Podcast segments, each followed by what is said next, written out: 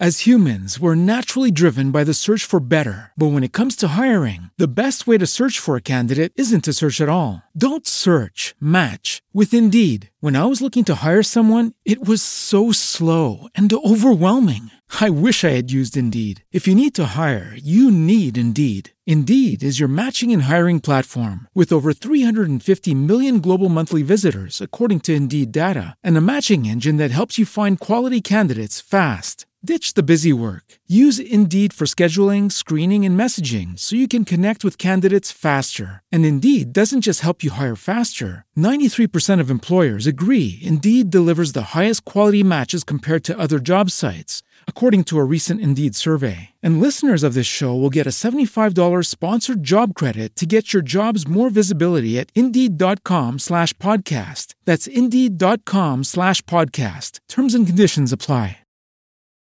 Ok, un buongiorno per morire, il grido con cui gli indiani Lakota si lanciavano nelle loro battaglie. Per loro voleva dire una cosa tipo ho vissuto pienamente la mia vita, sono soddisfatto di quello che ho fatto e sono pronto a vivere questo evento come se fosse l'ultimo della mia vita. Ed è così che su un buongiorno per morire ci vogliamo approcciare alla vita ed è con un po' di emozione che vi presento l'ospite di oggi. Cari amici, cari amiche, Daniele Fabri. Ciao Daniele! Ciao, ciao Andrea, io credo che quando gli indiani mh, si esprimevano in quel modo intendessero dire soprattutto ho visto tutte le serie di Netflix che mi interessava vedere, non ho più niente da fare nella vita. E quello che poi i giapponesi dicevano harakiri per loro era è un buongiorno per morire. Ed è così, ed è un buongiorno anche per dirti grazie per essere qui su questo podcast perché sono davvero onorato e anche un pochino emozionato, devo dirti. Questo perché sopravvaluti la mia presenza, mi sembra ovvio. Può darsi, ma tu sei un po' un VIP, no? Ma se lo dici tu, io in realtà non, non credo, però va bene, se tu dici che io sono un VIP, ti pare che mi, che mi smentisci? Ti, ti, pare che mi sminuisco, voglio dire, figuriamoci. Ma poi c'è anche un sacco di gente che ti, ha, che ti usanna, che ti adora. Quando ho raccontato anche sui gruppi, sui miei gruppetti Telegram che ti avrei intervistato, un sacco di gente mi ha detto ah bellissimo, è un grande, è un mito.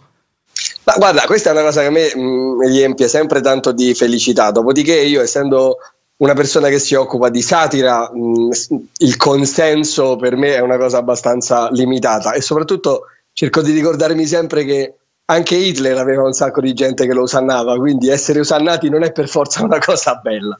Su queste ragioni cominciamo già fortissimo. Eh, per, per, prima di partire però con, le, no, con, tutte queste nostre cosine che ci dobbiamo raccontare, ti presento. Allora tu sei uno stand-up comedian, questo un po' lo hai già accennato, e, e poi cercheremo di capire anche che cosa vuol dire essere uno stand-up comedian, che non è così facile, per me almeno. Eh, sei autore di spettacoli televisivi, autore di spettacoli teatrali, sei eh, autore di fumetti, sei uno youtuber, mm, non so se tu la intendi in senso positivo o negativo come accezione, sei un podcaster, che è una delle cose che io preferisco ed è anche il primo mezzo con cui ti ho conosciuto e in questo momento sei in tour con il tuo mm, spettacolo che si chiama Fake Minismo. C'è qualcosa eh. da aggiungere? Ma mm, sì, vogliamo metterci le misure sono 90, 60, 90. Eh, capelli me ne sono rimasti pochi, ma vedo che parlando con te sfondo una porta che non c'è. Sì, c'è comunque... poco da aggiungere. Penso che possiamo dire questo, è più che sufficiente quello che hai detto fino adesso. Allora io partirei fortissimo, se sei d'accordo, sì. Daniele, e qui io nell'introduzione mi gioco l'olin, cioè io mi gioco tutto. Adesso abbiamo due possibilità. Vai, o, vai. Eh, tu sei pienamente d'accordo con quello che dirò eh, tra poco e allora questa intervista decollerà in senso positivo, ci daremo di gomitino e diventeremo probabilmente i migliori amici per la vita e, e, credo che prenderemo anche delle denunce in questo caso, oppure mh, mm, tu sarai totalmente in disaccordo con me e inizieremo un pochino scricchiolando, faremo un po' di dissing, ma sarà comunque divertente. Prenderai tu comunque le denunce lo stesso, ma da parte mia. Esattamente. Allora io l'affermazione con cui voglio cominciare questa intervista è sì. Zelig, Colorado Caffè e non so che cosa ci sia oggi in tv di simile a queste robe, fanno cagare. Sì, ma per il semplice fatto che tutto ciò che è fuori dal proprio secolo fa cagare. quindi fondamentalmente Zelig, Colorado, in generale la comicità televisiva. Io nemmeno sono troppo aggiornato su quello che gira in questo momento in televisione eh, a livello di programmi comici perché la televisione mi rifiuto di accenderla da ormai abbastanza un quindicennio. Um, però diciamo che quel tipo di prodotto là fa soprattutto cagare perché è un livello di produzione artistica inferiore a quello che un qualsiasi ragazzino di 12 anni si vive nella propria vita privata, a scuola, in famiglia. Per cui è, è, come riproporre una roba vecchia e scontata cercando di ammantarla di spettacolarità. E la comicità ha questo grosso difetto che non c'è una cosa più imbarazzante di una roba che cerca di convincerti di essere divertente e invece non lo è. Perché perlomeno quando la musica non ti piace ti limiti a dire non mi piace perché non è così brutto. Quando una cosa cerca di farti ridere ed è una cosa che non ti fa ridere neanche lontano anni luce, diventa super super creepy. Questo è un problema della comicità. Su questo comunque siamo d'accordo. Io non sono troppo accanito su quella roba, ma perché sono un tipo pacifico dentro. Ma Sei livello... più sereno. Esatto, però a livello teorico sono assolutamente d'accordo con te.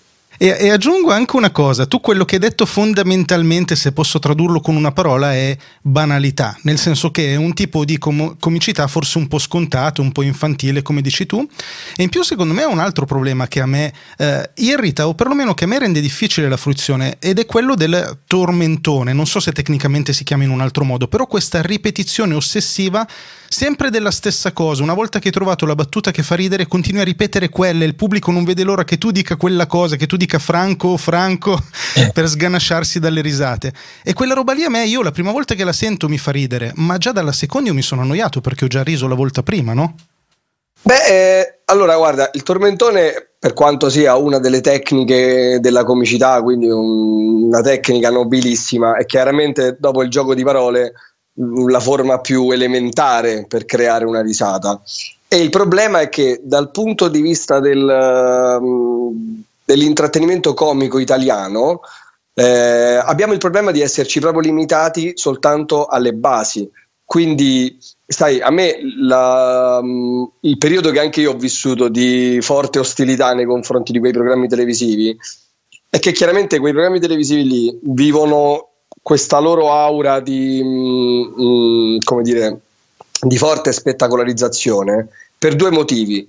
Primo, perché sono strapompati a livello di marketing, eh, come programmi televisivi sono fatti proprio per catturare l'attenzione della gente in una maniera che somiglia molto a quella della pubblicità, quindi proprio base, base, base.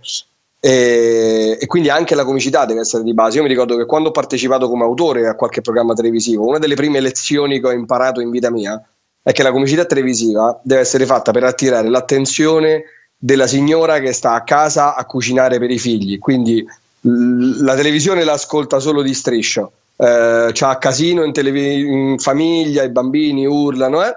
quel programma deve essere fatto in modo che se la signora per mezzo secondo si connette col cervello alla tv in quel momento le deve arrivare una battuta che la fa ridere, quindi non ti puoi permettere di avere delle cose costruite sul contesto, su un discorso o delle battute un po' troppo elaborate che richiedono attenzione.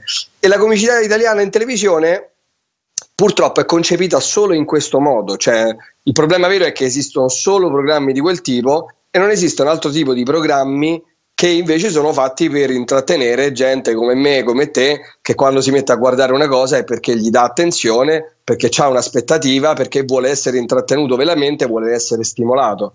E questo qua è l'unico problema. Se secondo me se in Italia ci fossero eh, più programmi diversificati, ci sarebbe anche molto meno, cioè uno sentirebbe anche molto meno il fastidio di quel tipo di programmi là. Invece il fatto che sia monopolizzato da quel punto di vista rende tutto molto più antipatico.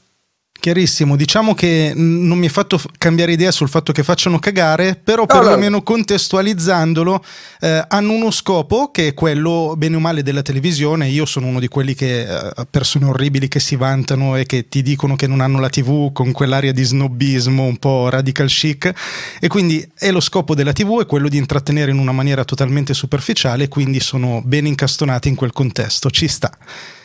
E direi parte dissing superata al 100%, ti faccio i complimenti. Adesso passiamo alla parte filosofica, se sei d'accordo. Madonna, Perché sì. Perché a c'è anche questo. è impegnativo, però va bene. Non è facile, ma c'è anche questo su un buongiorno per morire. Allora io ti chiedo, eh, sì. perché, ammesso che lo sia, io credo che lo sia, e non so se tu sei d'accordo, perché l'ironia è così importante? Io ho una mia idea, però prima Vai. voglio sentire la tua. Ah, ok. Um, beh, l'ironia è una delle tante forme di, di, espressione, una delle possibilità comunicative che l'essere umano si è inventato eh, ed è importante perché l'ironia si appoggia a tutta una sfera di sentimenti che l'essere umano prova nel confronto col prossimo e, e quindi è importante perché è una manifestazione di umanità in qualche modo.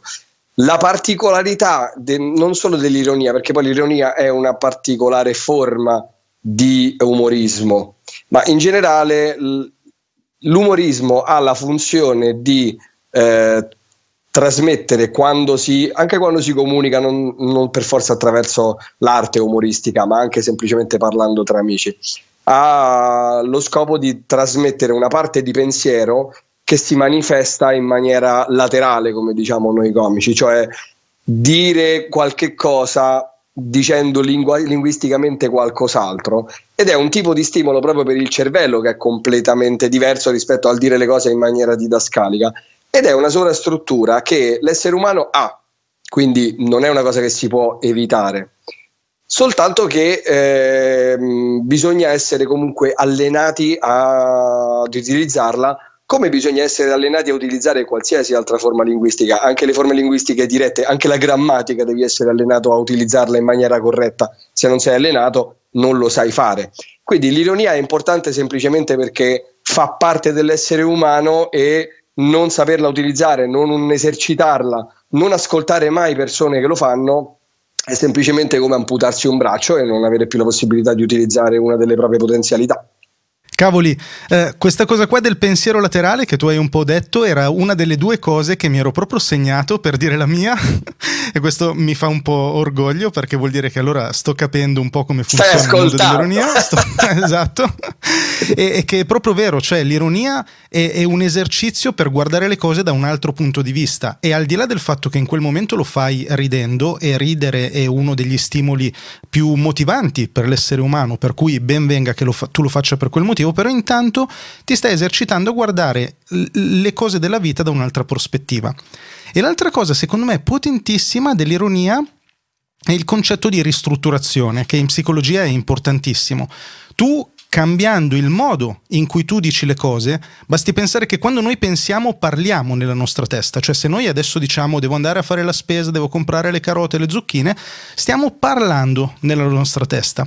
E se tu cambi il modo in cui parli nella tua testa, stai ristrutturando i tuoi pensieri. E l'ironia è una forma di ristrutturazione potentissima, sia per quanto riguarda noi, la nostra vita, la famosa autoironia, perché ci permette di vivere le cose della nostra vita in una maniera ehm, molto più leggera, positiva o insomma quello che è il nostro scopo, ma anche per quanto riguarda la società. Ristrutturiamo il modo in cui vediamo e concepiamo la nostra società.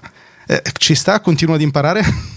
No, sì, assolutamente, è una cosa di cui hai assolutamente ragione, perché formulare un pensiero, come hai detto tu, noi lo facciamo naturalmente attraverso le parole e trovare una forma diversa, una struttura diversa di parole che descrivano un pensiero, uno stato d'animo, una situazione, in realtà Ban- cioè, non banalmente, però sta semplicemente ricostruendo il mondo e il modo in cui lo vedi. Io mi ricordo quando ogni tanto mi capita di fare delle piccole lezioni di comicità nei corsi e cose. Ehm, siccome io sono abbastanza conosciuto per la mia forte ostilità alla religione, eh, si percepisce e, leggermente guardando quello che fai? Eh, lo, eh, lo so, perché c'è, una, c'è, tutta una backstory molto complessa e bella pregna in questo senso. Ehm, e questa cosa io ho capito che negli anni comunque mi ha messo nella posizione di essere spesso una sorta di, ehm, uso tante virgolette, idolo per molte persone che vivono l'anticlericalismo come me. E io, no, siccome non voglio essere chiaramente, non voglio mai diventare un'autorità in nessun campo, in nessun modo, perché l'unico modo per ucciderti come comico è diventare un'autorità che la gente prende sul serio ho cercato di, rist- di ridescrivere le, le motivazioni mia, del mio anticlericalismo in un modo più ironico E quindi l'esempio che poi utilizzavo come, come struttura era che è vero che io provo dei sentimenti rispetto sai, al potere della Chiesa, che secondo me è un'ingerenza molto profonda nello Stato e via dicendo, eccetera. È vero che io credo che le persone che si appoggiano alla religione siano persone fondamentalmente con una struttura morale debole e non formata, che però hanno deciso di non voler formare. Però è pure vero che dicendo queste cose io sto costruendo un mondo in cui io mi metto su un piedistallo a descrivere dall'alto al basso una situazione. La realtà, cioè l'altra parte della realtà, dal punto di vista ironico, è che siccome io vengo da una famiglia molto molto cattolica, dove negli anni ho visto che eh, i miei genitori mh, davano molta più importanza alla loro fede, ai loro sentimenti religiosi, che non ai sentimenti familiari, mh, spesso e volentieri, descrivere questa situazione in maniera ironica è semplicemente io dicevo io alla fine ce l'ho così tanto con la Chiesa perché sono geloso di Gesù, tutto qua.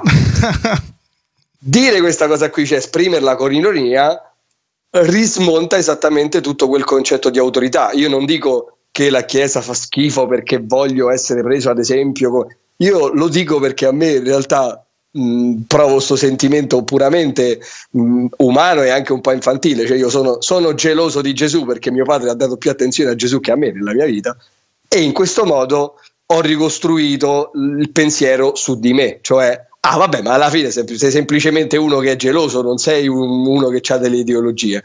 Questo è esattamente quello che dicevi tu, ricostruire, ristrutturazione del pensiero e quindi della visione del mondo. Ecco, fantastico, è esattamente sì, quello che intendevo ed è bellissimo sentirtelo raccontare da, da, da comico e da, da, persona che usa l'ironia per lavoro. Ho già qualche milione di domande solo sulla base di quello che tu hai detto. Prima di ah. farti la prossima, però, fammi salutare qualcuno che fa capolino nella chat. Sapete che siamo in diretta con un buongiorno per morire. E fatemi salutare Pietro Capozzi, fatemi salutare Simonetta Pod, fatemi salutare Busto Web TV. Fatemi salutare Vaneggiare con cura che dice ciao Andrea e Daniele, se il mio podcast esiste devo molto a voi due, grazie, quindi grazie a te carissimo per aver fatto una cosa bella per tutti, per te stesso, per noi e per tutti gli altri. Fatemi salutare Elena Bizzotto che è appena arrivata e fatemi salutare, attenzione, ehm, Daniele Don Fabrizio che è qui in chat. Vediamo se diventerete amici dopo questa intervista. Io ce la metterò tutta per, okay. farlo, per fare sì che avvenga. Mm, Devo okay. dirti Devo sì, dirti che io sulla questione religiosa eh, non voglio parlare di religione, o meglio, non solo in questa intervista, però io sulla questione religiosa sono un po' come, con te, come tu con Zelig, forse. Cioè, dopo un periodo di grande avversione ho iniziato a fare pace con questa cosa e cerco di tirare fuori il bello da una cosa che, che secondo me ha molto bello. Intanto un sacco di gente è tornata a fare ciao nella chat. Quello che però io ti voglio chiedere, Daniele, riguarda eh, il fatto che tu dici, per esempio, tu, tu scherzi molto sulla, sulla, religione, facciamo questo esempio. E, e io ho un, ho un, problema, cioè eh, la stand-up comedy parla di cose reali, di cose che esistono davvero e in un certo modo le, a volte le critica, in qualche modo le smonta e, e, io sono un tipo, e credo che si veda, basta guardare un buongiorno per morire, piuttosto cervellotico, cioè mi piace pensare alle cose, mi piace ragionarci, mi piace eh, proprio mettermi lì e pensare. Sì. E, mm, eh, se, non, se, non, erro, a meno che tu non abbia pubblicato qualcosa di nuovo che mi sono perso, l'ultimo episodio del tuo podcast è quello che parla di Fabio Volo e Ariana Grande, di tutta la questione che Fabio Volo ha criticato, diciamo sì. in maniera un po' um, poco, poco, gentile l'ultimo video di Ariana Grande, ha detto qualcosa tipo che um, non lo so, che, che stava puttaneggiando, qualcosa del genere, non mi ricordo perché non ho seguito bene. E devo dirti che io, eh, pur comprendendo ed essendo d'accordo su quello che hai detto, c'erano alcuni punti del tuo discorso su cui non mi trovavo d'accordo. Uh-huh. E nella mia testa mi dicevo, no, non è di Ariana Grande e Fabio Vollo che voglio parlare con te, nella mia testa mi dicevo, ma ci sta che io non sia d'accordo? Oppure lui di fatto sta scherzando, sta facendo ironia e allora non va questo discorso preso in maniera razionale, quindi devo mettermi lì e dire ma ha ragione o ha torto, è giusto o è sbagliato quello che dice. Allora mi immaginavo di parlare con te e di dirti guarda io non sono d'accordo su questo e quest'altro punto e che tu mi rispondessi no ma io stavo a scherzare, non è che volevo parlare seriamente di questa cosa. Allora la domanda è quando si fa ironia, quando si fa stand up comedy, quella roba lì si può prendere sul serio oppure è un altro mondo, è un altro campionato? Allora, um, ci sono più sfumature in mezzo in realtà. Diciamo che secondo me eh, dire no, ma io stavo scherzando è, un po', è una vigliaccata, nel senso che chi dice no, no, ma io stavo solo scherzando, se lo fa quando non si è posto sufficienti problemi prima di scrivere una battuta, prima di esprimere un concetto, perché quando uno, una persona competente, soprattutto non dal punto di vista della stand-up comedy e basta, ma soprattutto dal punto di vista della satira, che sono due cose completamente diverse. Quando tu esprimi un punto di vista, il tuo punto di vista eh, ci credi, soltanto che un, uh, un'opera satirica, un pezzo comico, non è un'esposizione completa di un, pos- di un pensiero, è un'esposizione divertente di un pensiero. E chi fa il comico, nel contesto del, della sua esposizione comica, sacrifica la, la, chiarezza, la correttezza, la completezza di argomenti in favore dell'intrattenimento e lo deve fare consapevolmente. Questo che significa? Che quando uno dice qualche cosa in un pezzo comico, tutto quello che dice lo dice perché ci crede sul serio, però magari ha volontariamente escluso delle altre sfumature per ragioni proprio, sai, di ritmo, di complessità, eh, di difficoltà poi nell'approccio all'argomento che in qualche modo rendano meno fruibile dal punto di vista comico quello che stai facendo. Ci sono tante cose su qualsiasi pezzo io abbia mai scritto che se uno volesse fare un approfondimento ehm, sottende tanti altri aspetti che magari io nel podcast, nel monologo non ho messo. Perché? Perché io sto facendo un monologo, non sto facendo un ragionamento, sto facendo un podcast, non sto facendo un approfondimento. È chiaro che poi a voler prendere seriamente tutto quanto l'argomento, allora uno si mette a fare un discorso, dibatte, ci sono tanti aspetti che eh, potrebbero essere contraddittori, perché poi le situazioni sono sempre molto complesse, ma il dovere del comico deve essere quello di sottolineare la parte comica del ragionamento, non il ragionamento. Quindi è assolutamente normale e doveroso che qualcuno che ascolta non si trovi d'accordo appieno, perché un pezzo comico deve essere manchevole di qualche cosa, sempre e comunque. Poi, ovviamente, io non è che quando se uno mi dice non sono d'accordo, io dico no, stavo solo scherzando. Io ti dico no, non sei d'accordo perché primo non siamo la stessa persona, secondo perché in quello che ho detto non c'è tutto quello che penso, terzo, esprimere il proprio punto di vista significa proprio non esprimere gli altri, quindi non dare spazio agli altri. Perché? Perché è il mio pezzo comico in cui io devo parlare e devo parlare solo per me stesso. Se tu non sei d'accordo è perché tu hai un pensiero su quello che io ho detto che differisce e a me non me ne frega niente nel mio pezzo comico del tuo pensiero. Nella vita chiaramente sì, nel mio pezzo in quel momento no. Quindi il, il, il gioco è tutto lì. Uno si deve sempre ricordare che eh, un pezzo comico, un pezzo satirico è comunque un gioco, sempre e comunque. Nessuno deve prendere mai troppo sul serio quella cosa, perché sarà sempre molto parziale uno dei motivi per cui io per esempio faccio um, i miei pezzi, i miei monologhi con un linguaggio molto volgare, molto scorretto, è proprio per evitare che io diventi una persona da venerare, perché se spesso dico delle cose che sono molto logiche, molto condivisibili, perché sono molto As humans, we're naturally driven by the search for better. But when it comes to hiring, the best way to search for a candidate isn't to search at all. Don't search, match with Indeed. When I was looking to hire someone, it was so slow and overwhelming. I wish I had used Indeed. If you need to hire, you need Indeed. Indeed is your matching and hiring platform with over 350 million global monthly visitors, according to Indeed data, and a matching engine that helps you find quality candidates fast. Ditch the busy work. Use Indeed for scheduling, screening, and messaging so you can connect with candidates faster. And Indeed doesn't just help you hire faster. 93% of employers agree Indeed delivers the highest quality matches compared to other job sites, according to a recent Indeed survey. And listeners of this show will get a $75 sponsored job credit to get your jobs more visibility at Indeed.com slash podcast. That's Indeed.com slash podcast. Terms and conditions apply. Lucky Land Casino asking people what's the weirdest place you've gotten lucky? Lucky? In line at the deli, I guess? Aha, in my dentist's office.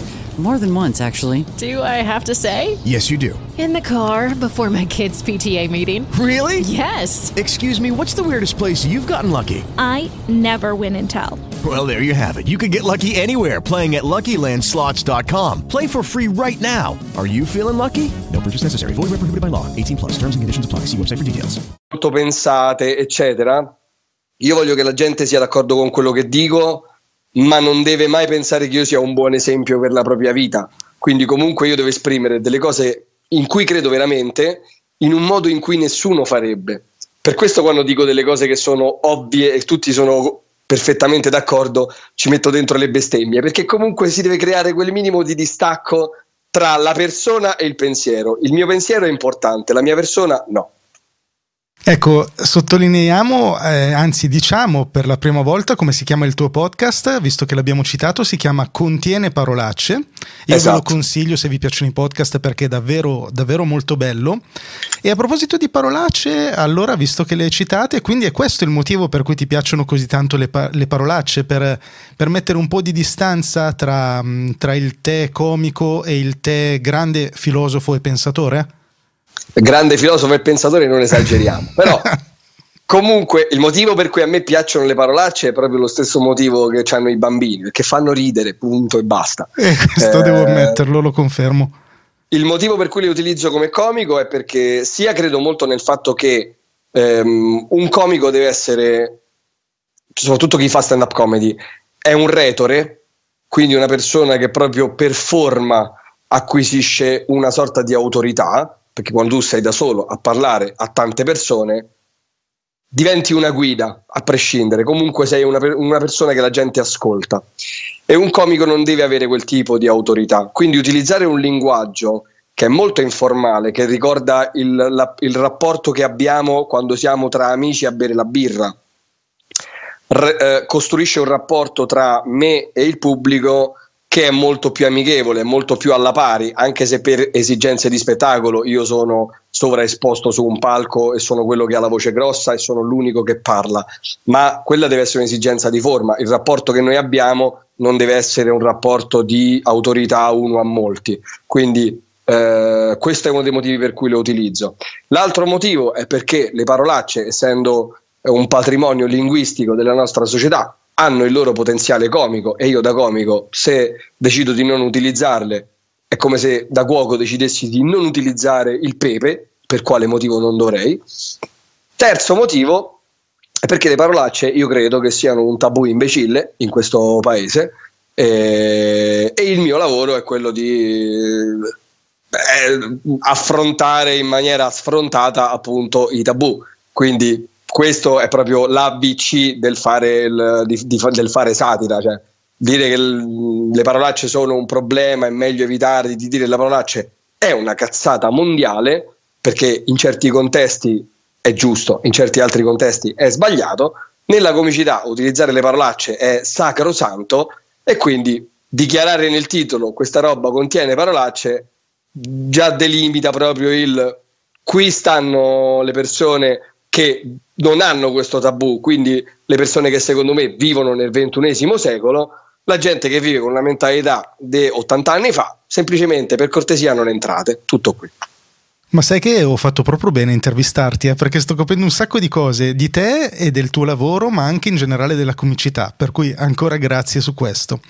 E, Ah, e a questo punto la mia curiosità è, è un po' emerso da quello che tu hai detto eh, in diverse occasioni, già durante questa chiacchierata, è la comicità, la stand-up comedy, la satira. Ecco, io in maniera molto ignorante sto usando questi termini in maniera indiscriminata, cioè li sto buttando tutti dentro lo stesso calderone. Quindi fammi capire tu, invece, se ci sono delle differenze che rispetto a ciò che stiamo dicendo è bene considerare.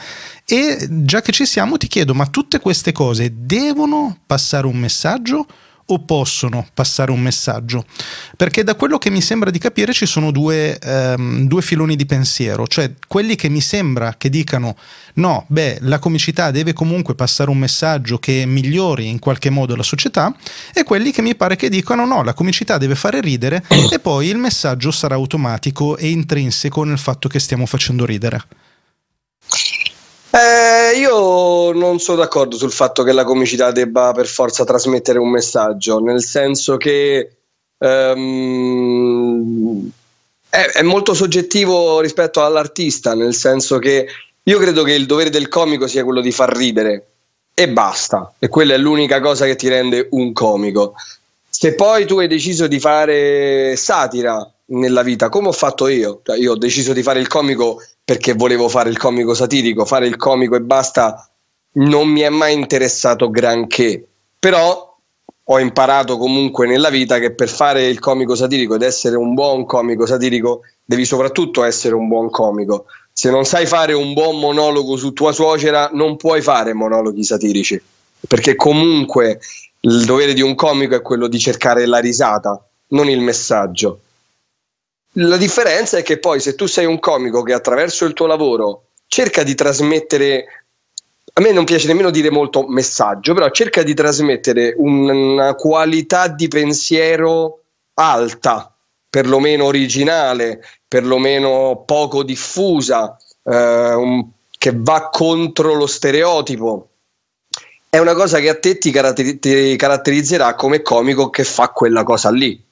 Però è una scelta tua perché io penso che le persone, ehm, il pubblico in generale, la gente, eh, sia capace di ridere di qualsiasi cosa alla faccia ridere. Io ho conosciuto nei miei 12 anni e passa di carriera un sacco di gente che mi ha detto tu mi fai un sacco ridere, eh, sei tra i miei comici preferiti insieme a Maurizio Battista e Checco Zalone. che fanno che va bene nel senso che una persona che è capace di ridere sia di quello che faccio io che di quello che fa Checco Zalone, è una persona che ride il doppio nella vita. Poi è chiaro che eh, vedere un film di Checco Zalone ti darà la soddisfazione che ti dà andarti a mangiare una pizza il venerdì sera con gli amici, vederti un comico stratosferico tipo eh, Stuart Lee, che è uno dei miei miti della stand-up comedy internazionale, ti darà quella soddisfazione invece che, le, che ti dà andarti a mangiare un'aragosta di fronte all'oceano.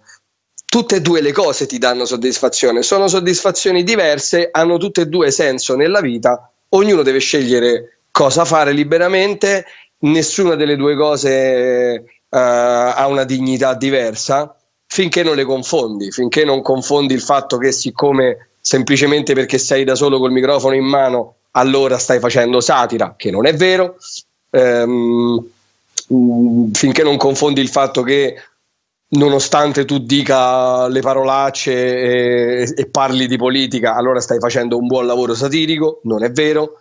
Uh, finché uno pensi che sì, magari stai a fare satira, però fai ride con le faccette, allora non è veramente satira, non è vero neanche questo. Mm, il mondo della comicità non è e non deve essere così tagliato con l'accetta in generale è un problema più di marketing che di arte. L'arte alla fine è molto più libera di quello che noi pensiamo e bisogna lasciarla sta fondamentalmente.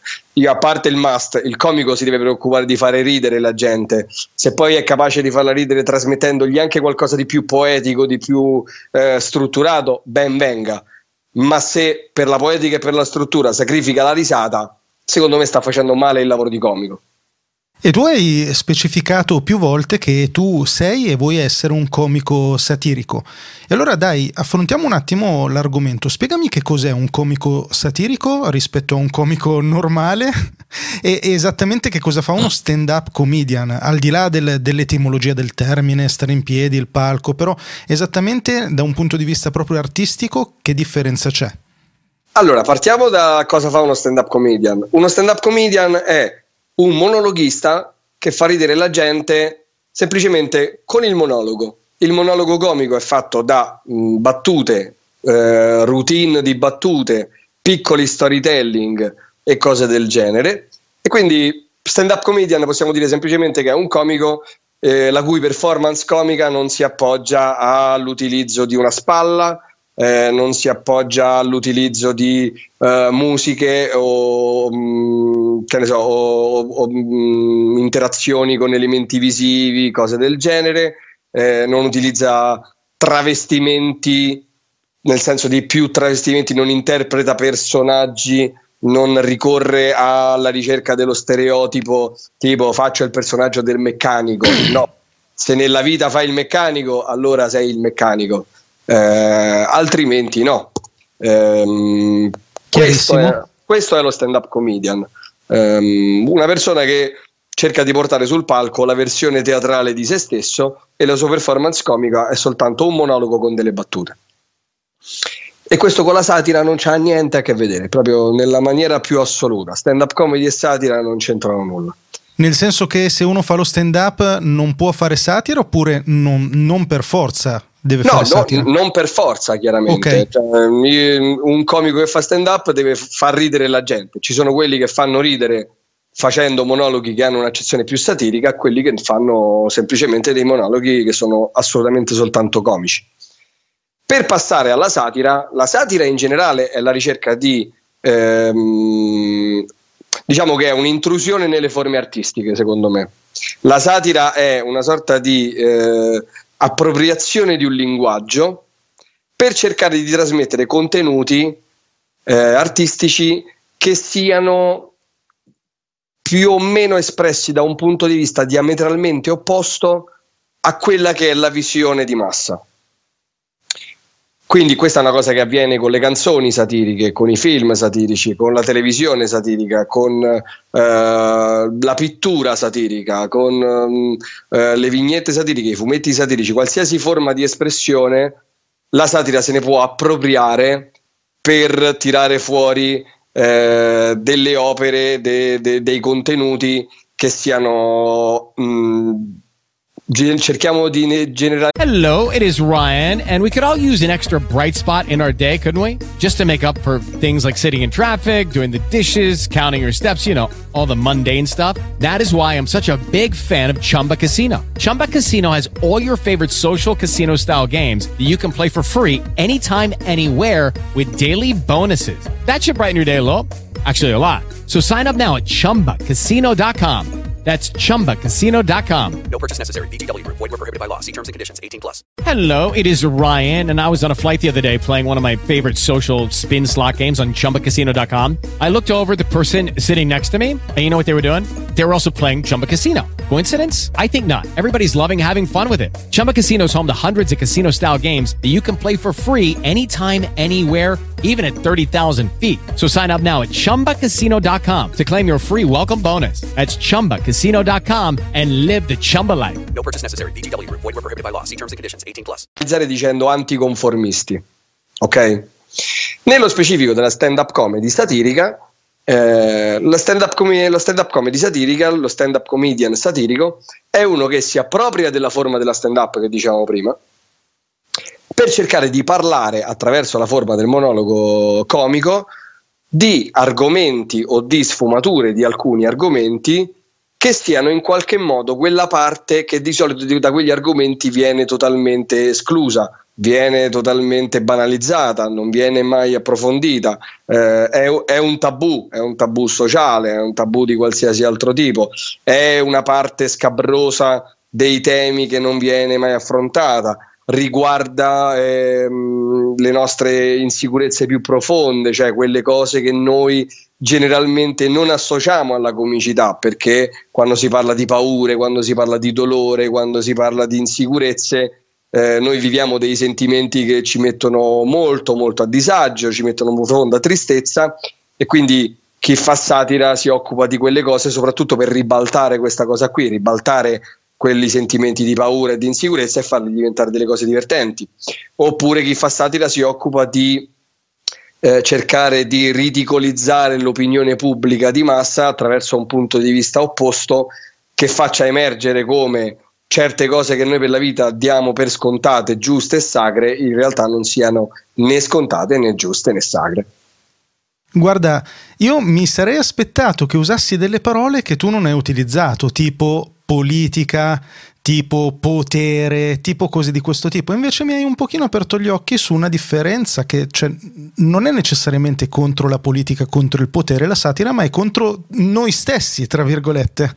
Beh, alla fine è sempre stato contro noi stessi. Diciamo che il dogma della politica, cioè del, della satira che è contro eh, il potere, quindi contro il potere politico, il potere religioso, eccetera, è sempre stato affiancato però a eh, sesso, religione e morte, per esempio, perché sono le cose dove eh, noi proviamo dei sentimenti che sono quelli che ci mettono più in difficoltà nella vita. E in realtà la satira alla politica è stata concepita come massima forma d'espressione in un'epoca, in varie epoche storiche, in cui la politica per noi è una cosa rispettabile. Le persone veramente provavano profondo rispetto per i politici, per l'ars retorica, per il senso civico. E quindi i sentimenti che, di devozione che si provava nei confronti della politica venivano affrontati dalla satira che invece ne denunciava le, defan- le nefandezze. Al giorni nostri dove i bambini all'asilo denunciano dove la politica fa già ridere di suo? e soprattutto dove la politica è già mh, apertamente dichiarata come un, un ambito pieno di nefandezze la satira confermando a, mh, quei sentimenti già che le persone provano di loro natura diventerebbe reazionaria che è il contrario di quello che deve fare la satira. Quindi la satira che si occupa di dire che i politici sono tutti eh, corrotti, che si contraddicono, che, mh, mm, che, dicono ah oggi questo ha detto quello, guardate cosa scriveva due anni fa. Questo conferma un sentimento popolare e populista che le persone già provano da sole e quindi in quel momento la satira sta soltanto cercando di essere rassicurante e quindi proprio tradisce il, il lavoro della satira. Oggi una satira veramente fatta sulla politica in senso teorico dovrebbe servire a eh, parlare bene dei politici, dovrebbe servire a farci capire che se noi ormai siamo arrivati a dare per scontato che qualsiasi politico è un truffatore, siamo noi che ci stiamo appoggiando comodamente perché non ci va di approfondire la conoscenza politica del nostro paese. Quindi alla fine la satira è sempre stato un cercare di ehm, opporsi al sentimento portante della società. Nel momento in cui la politica è vista male dalla società, la satira è inutile che spari sulla Croce Rossa. Purtroppo questa cosa non, è, non, succede in questo paese ed è per questo che la satira mainstream, soprattutto quella che funziona molto eh, sui social, eh, parte in televisione e via dicendo, è proprio quel tipo di satira reazionaria che non serve a dare alle persone un altro punto di vista, ma serve a far sentire le persone che hanno ragione, che è proprio l'unica cosa che la satira non dovrebbe mai fare. E mentre tu parlavi, io nella mia testa non potevo che vedere il faccione tipo di Crozza che mi stava parlando e rassicurando in tv prima o dopo qualche talk show politico. Eh, a proposito di politica, c'è un termine che a me eh, come dire, io lo vivo un po' come il campanello d'allarme del fatto che io stia diventando probabilmente vecchio, anche se io non lo voglio ammettere. E questo termine è politicamente scorretto. Nel senso che quando io ero giovane, essere politicamente scorretti era una cosa cool, era una cosa figa, era una cosa di cui io andavo fiero e a me piacevano le cose politicamente scorrette. Oggi eh, ho come la sensazione che eh, qualcuno non so definire bene chi, però qualcuno si sia appropriato di questo termine politicamente scorretto che usa per giustificare il fatto che è stronzo.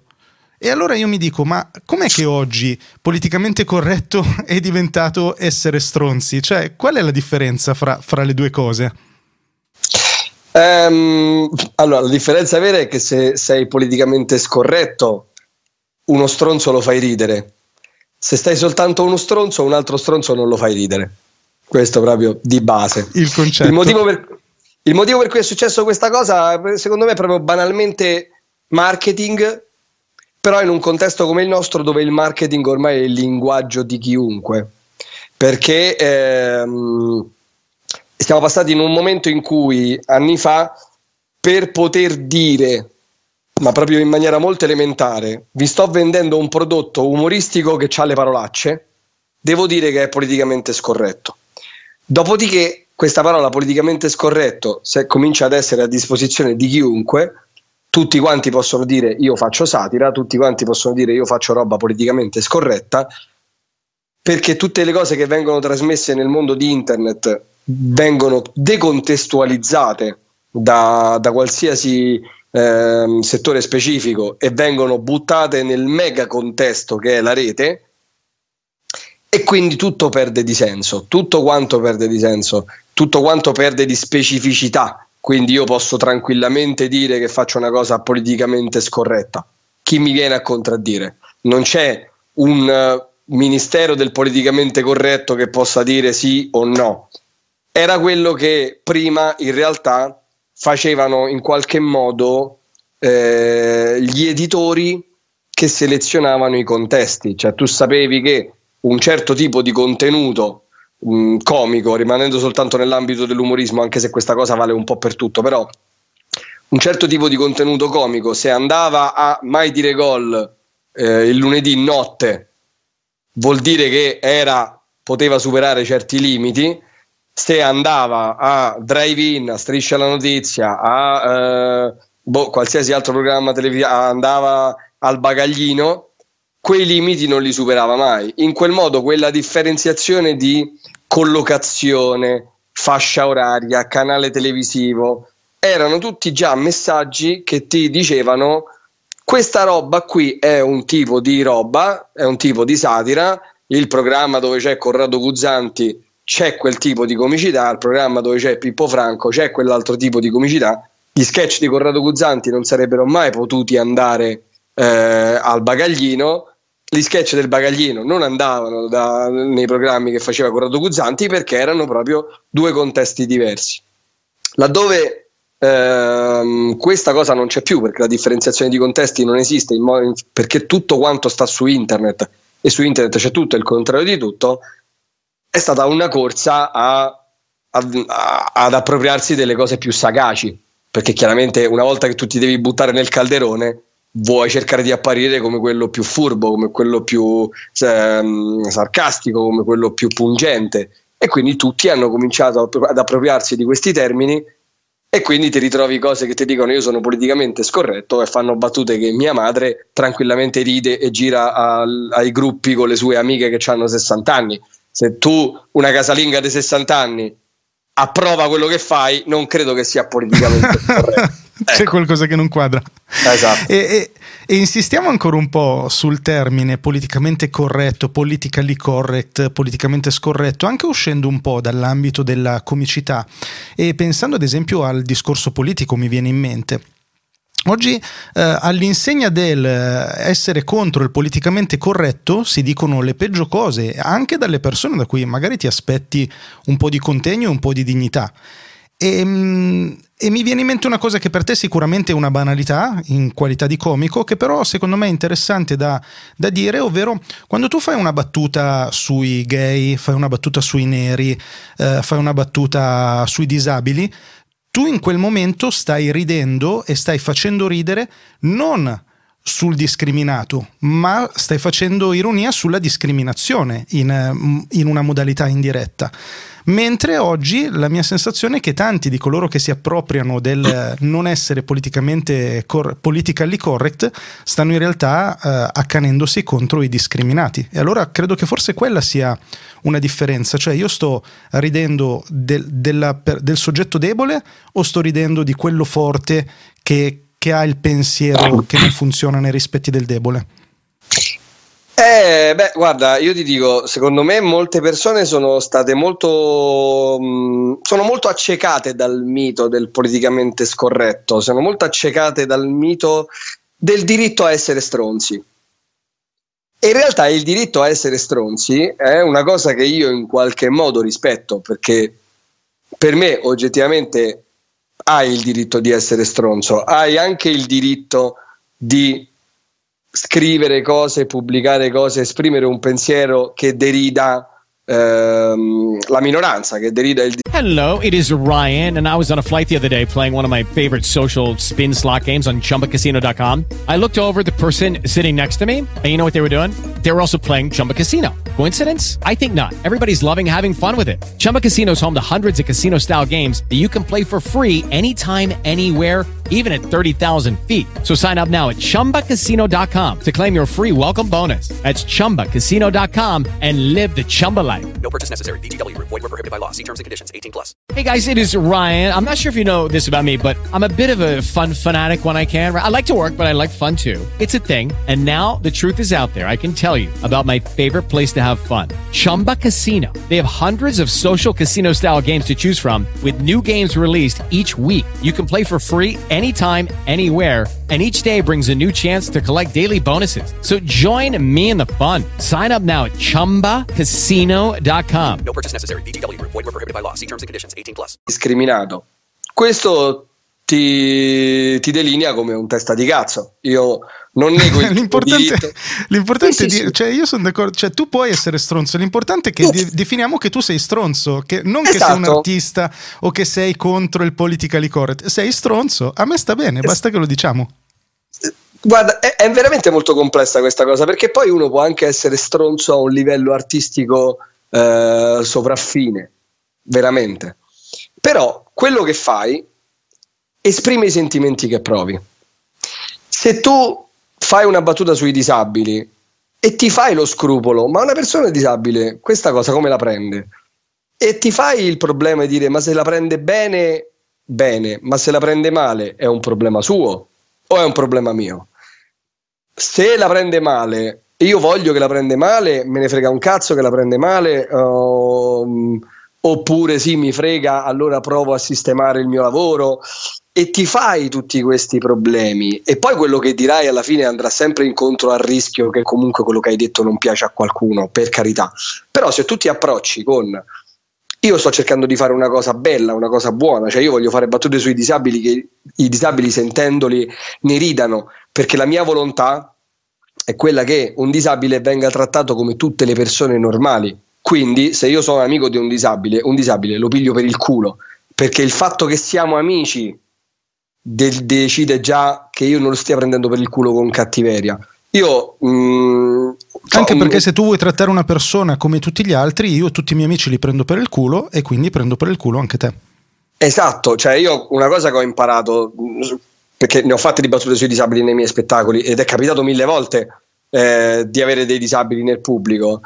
Una volta mi è capitata una cosa bellissima, c'era una battuta di- del mio vecchio spettacolo, Il timido anticristo, in cui io raccontando del fatto che eh, la mia prima fidanzatina quando avevamo 17 anni, le prime volte che provavamo a fare sesso, lei vedendomi nudo era a disagio, era un po' in imbarazzo, non sapeva come comportarsi. La battuta era provava quell'aria di orrore misto a imbarazzo, come quando ti presentano un tetraplegico e non sai se puoi stringergli la mano.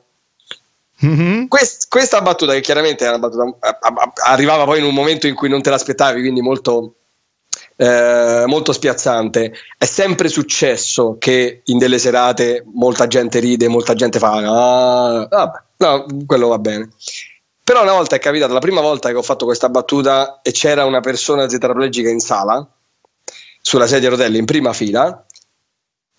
Ho fatto questa battuta, questa ragazza sulla sedia a rotelle è l'unica che ha riso perché tutti gli altri, tutti gli altri si sono preoccupati di lei e lei se l'è goduta alla grande perché ha detto ah è vero che la gente quando mi incontra prova questa sensazione del cazzo che non sa come rapportarsi a me io poi ho parlato con questa ragazza e lei mi ha detto cioè, per me è normale che tu fai una battuta su una cosa del genere perché è una cosa ridicola che riguarda la mia vita e il fatto che tu non sia protettivo con me su queste cose mi fa sentire una persona normale piuttosto che invece fammi sentire come una su cui devi utilizzare mille tutele, cioè questo mi fa sentire più emarginato di altri.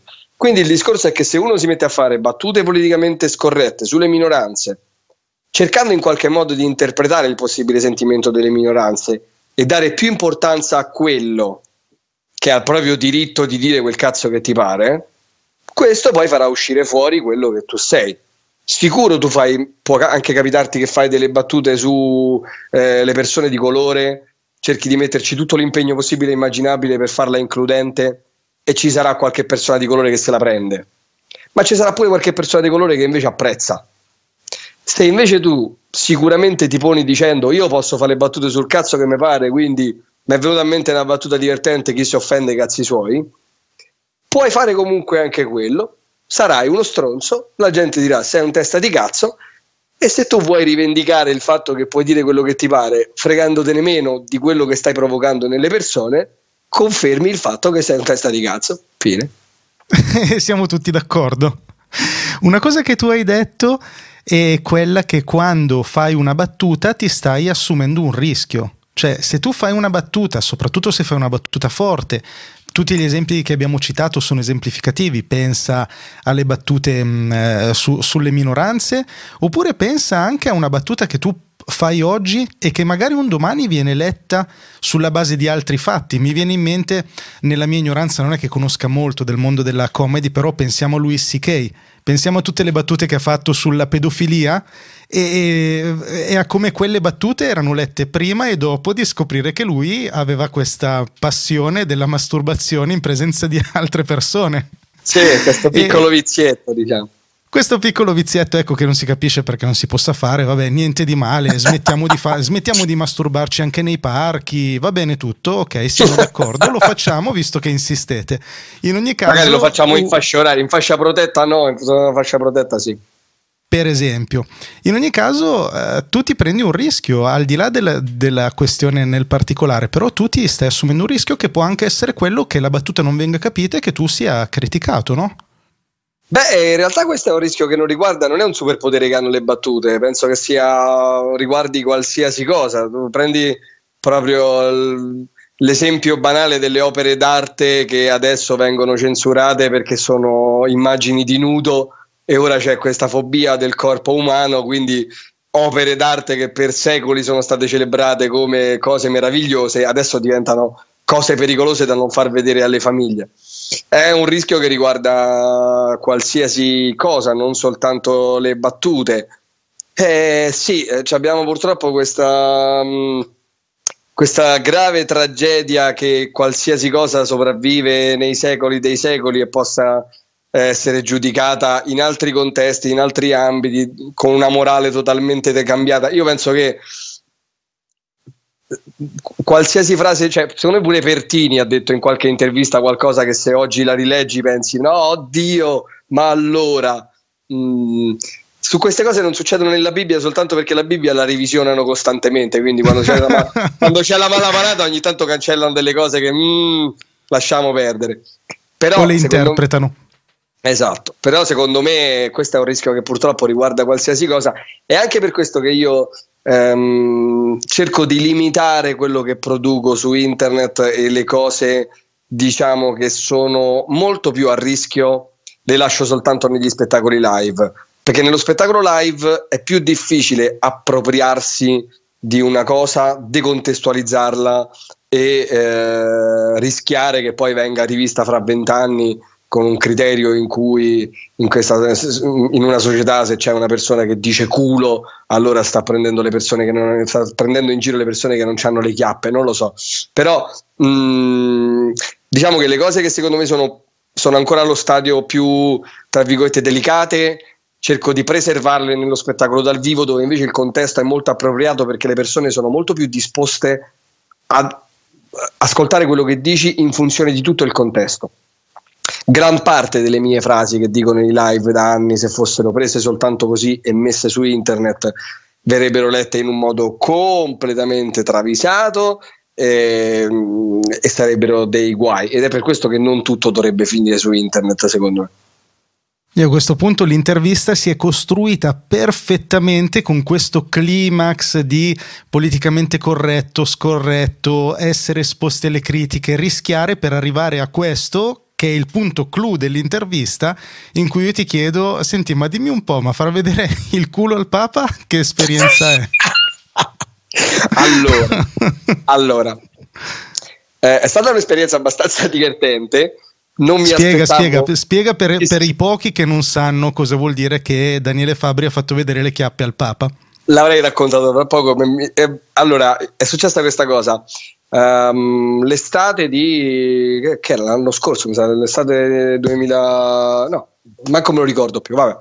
Um, comunque mi sono trovato in, in, Polonia per un lavoro, l'altro stavo facendo un lavoro di videomaker, quindi proprio pff, non c'entrava niente.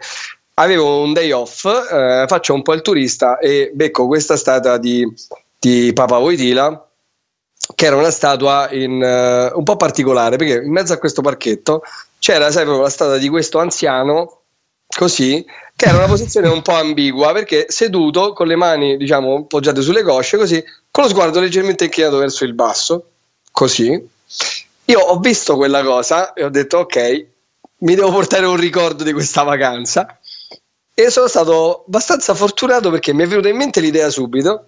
Ho poggiato la mia, la mia compattina su uno scalino messo l'autoscatto mi sono messo nella posizione che secondo me era ideale e ho fatto il gesto di mostra- cioè abbassarmi i pantaloni per mostrare le chiappe. Tra l'altro era finto, cioè non l'ho fatto per davvero. Ah, quindi posi- ecco, questa è una specifica importante, eh, diciamolo. Sì, perché, perché la fotografia era, era proprio fatta in modo che io ero di tre quarti e la statua era dietro di me e la prospettiva è venuta perfetta Tant'è che non si vede, cioè, ho, ho, i pantaloni leggermente abbassati, ma comunque, sai, proprio la fessura interchiappale era ancora cioè, coperta. Cioè, diciamo che, che, Carol non ha visto realmente il tuo la, sedere. Esatto, quella statua non l'ha vista veramente la mia, la, la mia parte migliore. No, no, non è successo. Però l'immagine è venuta, sai, come si compongono le fotografie perfette, come si compongono i disegni, le vignette. Devi dare l'illusione che una cosa stia succedendo, anche se non succede per davvero.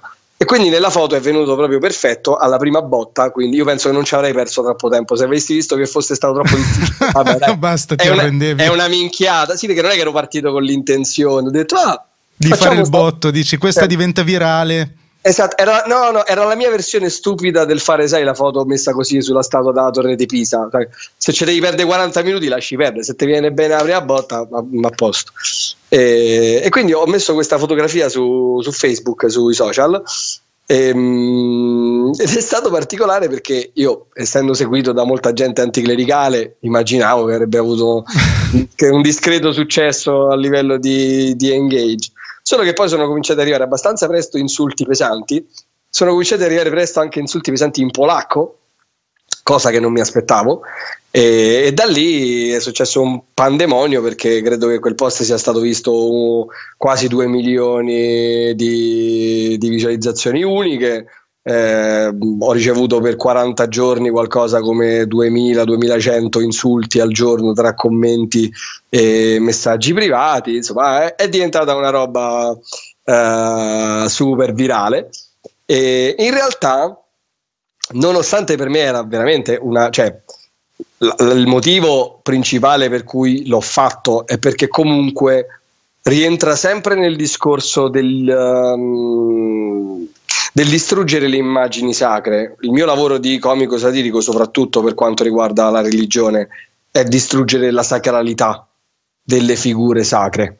Quindi, se fosse stata fine a se stessa, così per far ridere e basta, non l'avrei pubblicata sui social, faceva ridere, ma la mandavo al mio gruppo di amici dove mm, ridiamo di queste cose. Invece, eh, dare comunque l'idea di irriverenza attraverso una fotografia che io intendo oggi come uno strumento di espressione, perché nei social oggi la foto eh, non è soltanto la foto del ricordo delle vacanze, la fotografia è proprio un mezzo di espressione come i film, come la musica. Quindi, come ti dicevo prima, la satira si appropria di un linguaggio per esprimere eh, un'idea contraria alla visione eh, corretta, cioè corretta, alla visione diffusa. Quindi il Papa è sacro? No, in quell'immagine il Papa fa un'altra figura. Eh, il rispetto è sacro? No, non è vero che il rispetto è sacro e in questa immagine vi faccio vedere che il rispetto mm, non è una cosa sacra. Quindi l'idea era sempre quella lì. Eh, non mi aspettavo questa super esplosione, eh, ma in realtà c'è ancora un altro significato che io non ho ancora raccontato a nessuno perché sto pensando di farci un video prossimamente. Il gesto wow, di mostrare, quindi esclusiva? Sì, il gesto di mostrare le chiappe, che noi pensiamo sia semplicemente una bravata adolescenziale, in realtà ha molte affinità con la bestemmia. La bestemmia è una forma linguistica che eh, in Italia è punita con una multa, in alcuni paesi del mondo è ancora punita come con uh, la pena di morte.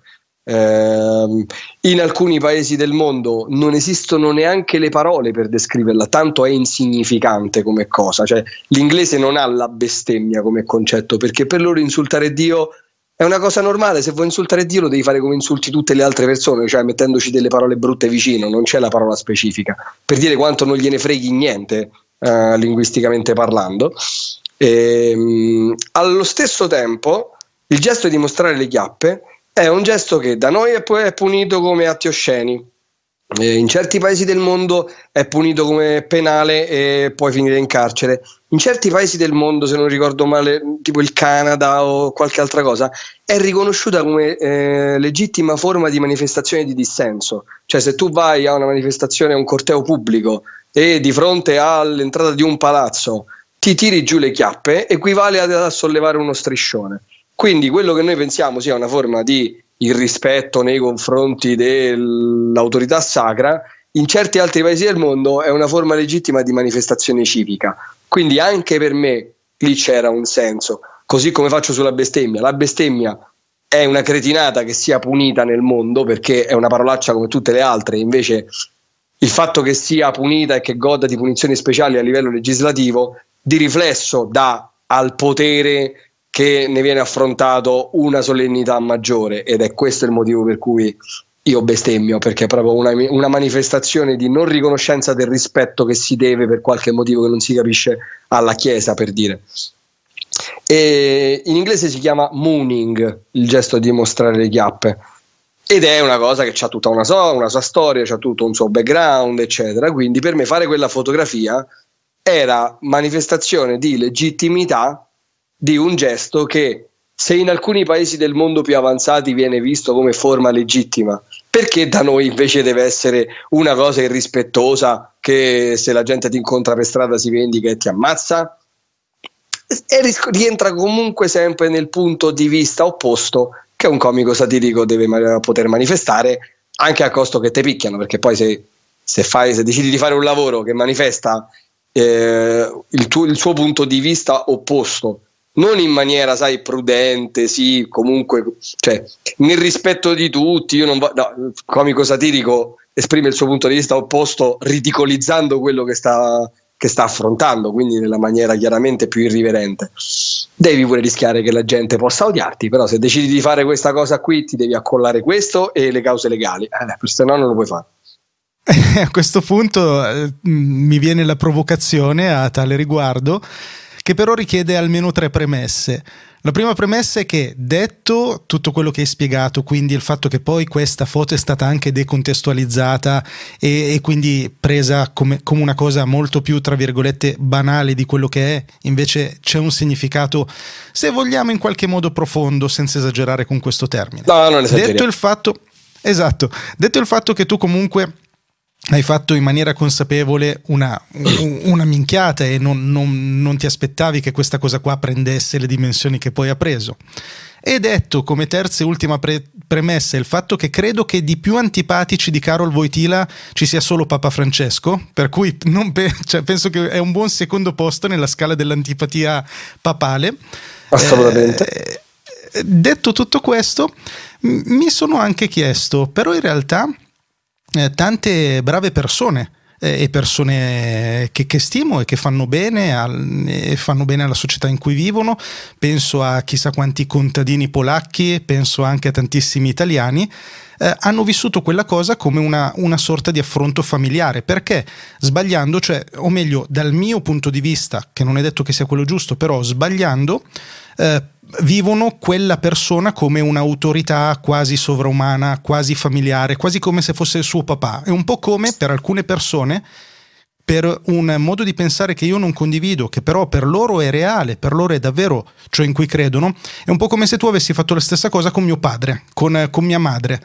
E, ehm, e, quelle sono tutto sommato delle brave persone. E tu hai, ti sei posto questa questione e se sì, come l'hai vissuta?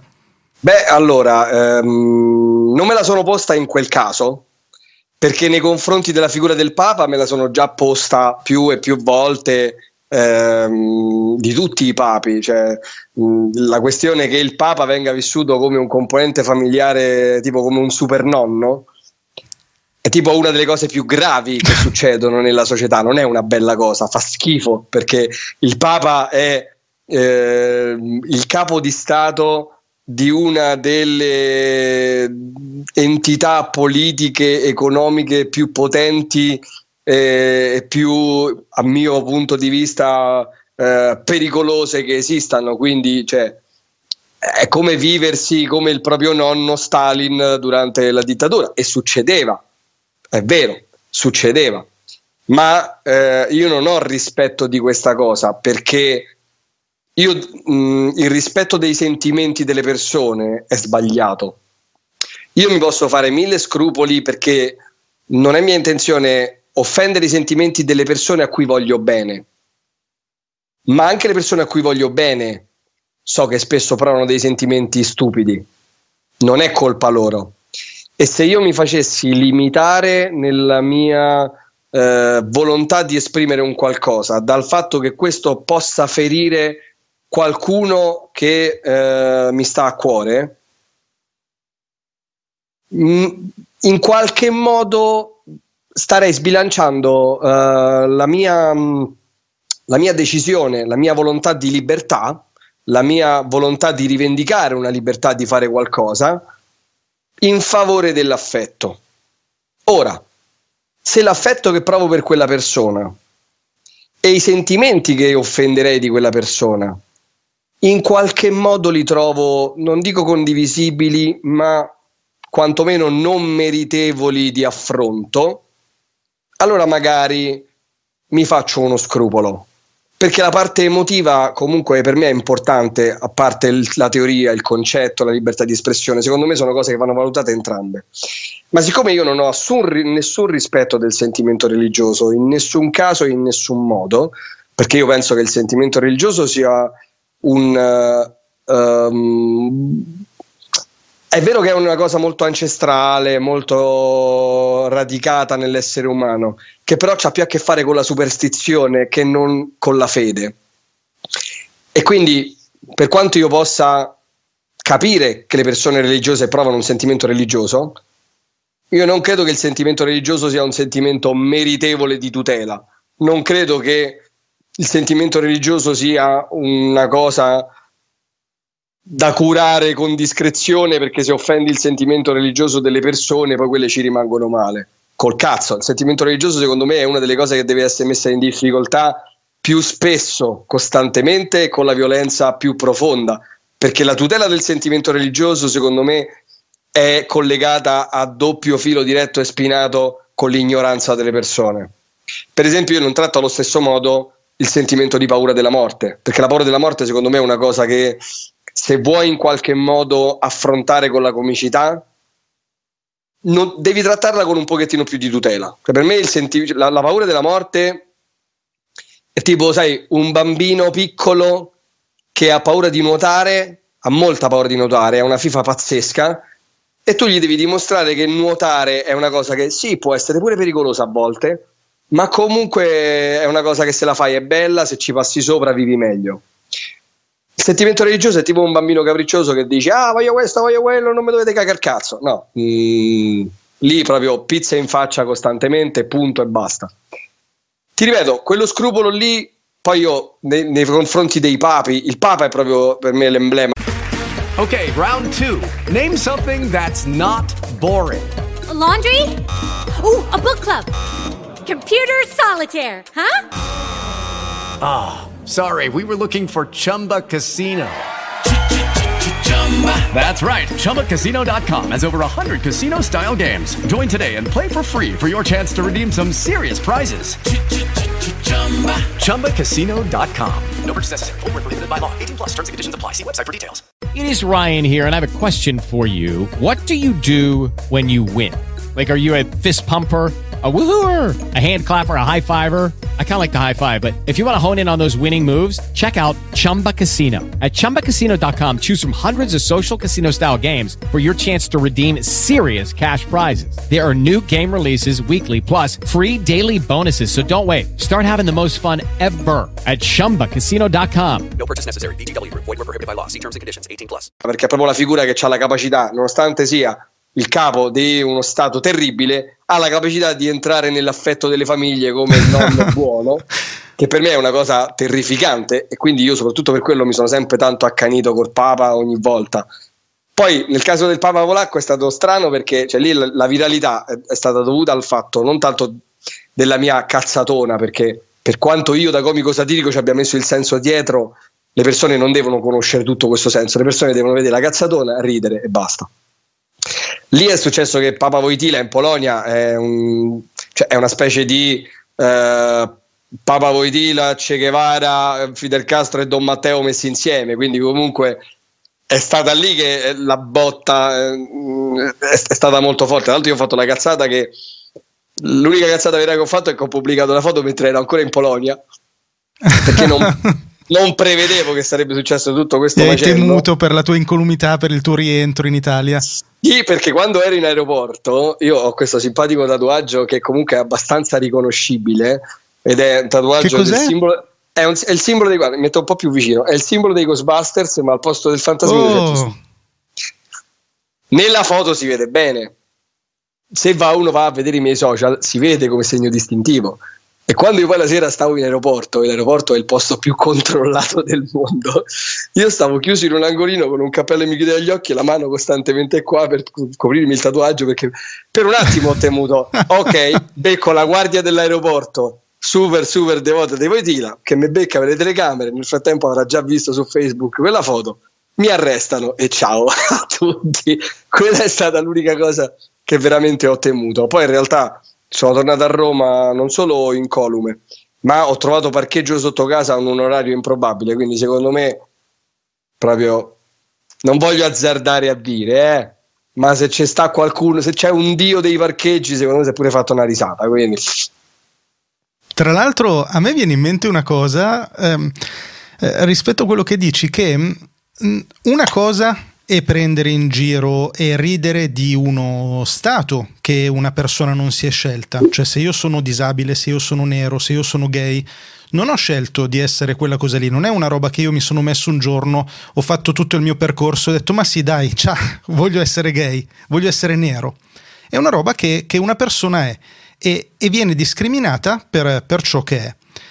In questo caso tu hai eh, preso in giro, deriso quella che è una, una- una scelta, in qualche modo, una credenza. Ora potremmo approfondire ulteriormente il discorso dicendo che quella credenza in alcuni luoghi del mondo viene discriminata esattamente come nella nostra società sono discriminate quelle altre cose, però non voglio approfondire così tanto perché il concetto, quello che io voglio dire è nella nostra società oggi, nella società occidentale in cui poi questa cosa qua è diventata virale, eh, tu hai preso in giro quello che è un- una convinzione di alcune persone, giusto o sbagliata che sia, questo non ci interessa. E io mi dico, se, se io sono convinto di una cosa, io non mi sento attaccato da uno che mostra le chiappe a quella cosa lì. Cioè, se io credo che, ehm, non lo so io, se io credo nel- nella sacra legge del computer, peraltro true story, se tu ti metti a mostrare le chiappe a un computer, io non mi sento offeso da quella cosa lì, dico soltanto, boh, vabbè, Daniele è un deficiente, pace, ce ne sono tanti vi- nel mondo, lui uno di più, uno di meno. Probabilmente il fatto che una persona, al di là dell'aspetto religioso, ok? Però che una persona si senta così tanto attaccata da, da quella che è una, ehm, un- un- una critica anche forte a ciò in cui crede, non lo so io, a me è sempre sembrato quasi come una forma di, di debolezza in ciò in cui credi. Un po' come quando al bar la gente si mette a parlare di politica. Cioè, se tu credi nel, nel tuo credo politico, non hai bisogno di stare lì al bar a discutere che tu hai ragione contro quegli altri, a convincerli che tu hai ragione. Stai sereno e credi nelle tue cose, no? Ed è qui che subentriamo nel discorso del potere, infatti, perché sono perfettamente d'accordo con te. E infatti questa dovrebbe essere la normalità. Io ci tengo sempre a specificare che secondo me le persone che ehm, possono in qualche modo sentirsi offese e quindi manifestare una volontà di reprimere eh, ciò che l'ha offeso, non sono i credenti, sono i bigotti. Ma eh, al di là di questo, ehm, tutto dipende molto dal fatto che qualsiasi potere insegna ai propri adepti che esprimere dissenso e esprimere dissenso anche in maniera eh, violenta o in maniera satirica sia sbagliato. Quindi il fatto è che ogni potere ha paura delle manifestazioni di dissenso, specie il potere religioso, perché il potere religioso ha eh, appiglio sulle persone soltanto tramite l'immaginazione. Quindi la satira agisce nello stesso campo, identico, e nel momento in cui un qualcosa che lavora sulla tua immaginazione riesce ad essere più convincente dell'altro lavoro che io sto facendo sulla tua immaginazione, io sono in pericolo, perché il potere religioso sulle persone è basato proprio soltanto su, mm, sulla, sulle immagini che smuovono certi sentimenti. La satira fa lo stesso lavoro, darti altre immagini che ribaltano quei sentimenti e che fanno quindi perdere potere all'autorità. Però in generale, se i papi dicessero, ah raga, ma che cazzo mi frega, quello è un comico de merda, i cattolici farebbero tutti così. Vabbè, fai quello che ti pare, sei, incomico, sei, sei indeficiente, uguale, esatto. Il potere in generale, il potere politico, il potere religioso, invece, ha sempre cercato di reprimere il dissenso le dittature noi le conosciamo perché sono delle manifestazioni esplicite di questo. Il fascismo ce lo ricordiamo da questo punto di vista perché era una manifestazione esplicita di repressione del dissenso. Mm, la, mm, la, democrazia in questo si differenzia, anche se poi subentrano delle altre dinamiche di potere politico. Però è almeno in teoria riconosciuto il fatto che il dissenso sia eh, una cosa buona. In democrazia esprimere criticità è un contributo. Nella religione esprimere eh, criticità è mancanza di rispetto, è sbagliato, non si fa. E se l'autorità insegna questo messaggio, chiaramente gli adepti lo assorbono e quindi poi si ritengono nel giusto di dover dire questa cosa non la devi fare, ti dovrebbero mettere in galera, eh, esigere che nessuno esprima dissenso, lo esigono perché sanno che nel mondo che loro vorrebbero il dissenso è una cosa che non deve esistere. Chiaramente dipende anche molto dal fatto che se tu ti fai colpire da una battuta che mette in discussione quello che tu credi, è perché quello che tu credi non è molto solido. Ma a, a, a maggior ragione, ancora una volta, io sono convinto che la maggior parte delle persone che si professano cattoliche sono quelli che io chiamo i cattolici della domenica, cioè quelli che vanno a messa la domenica e poi impostano la loro vita più come dice Facebook che come dice il parroco.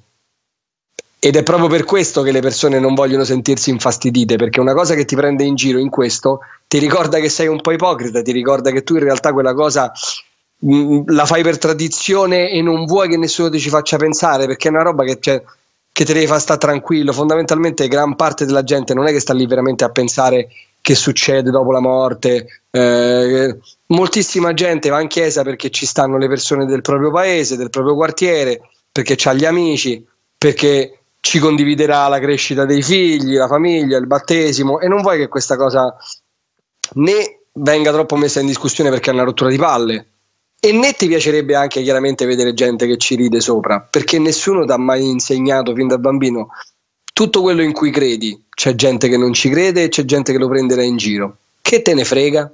Punto. La religione questa cosa non se la può permettere, per questo sulla religione bisogna andarci più pesanti. Daniele, ti posso in- intervistare per tutta la vita? Possiamo fare un'intervista al giorno in cui parliamo di queste cose ogni giorno, Guarda, 365 giorni all'anno? Non lo so, un po' perché a me mi dispiace perché poi molte persone, siccome io faccio il comico, spesso uno si aspetta che le interviste mm, mm, siano sempre sai, brillanti, piene di battute. Io in realtà quando parlo di queste cose divento una specie di professorino, un po' mi sto sul cazzo, ma è che in realtà io cioè, studio tantissimo queste cose prima di farci umorismo sopra e non ho mai nessuno con cui parlarne, quindi quando la gente mi dà occasione di parlare seriamente del mio lavoro io mi lascio sfogare e parto con dei TED Talk infiniti, divento un ma strepitoso, ma strepitoso.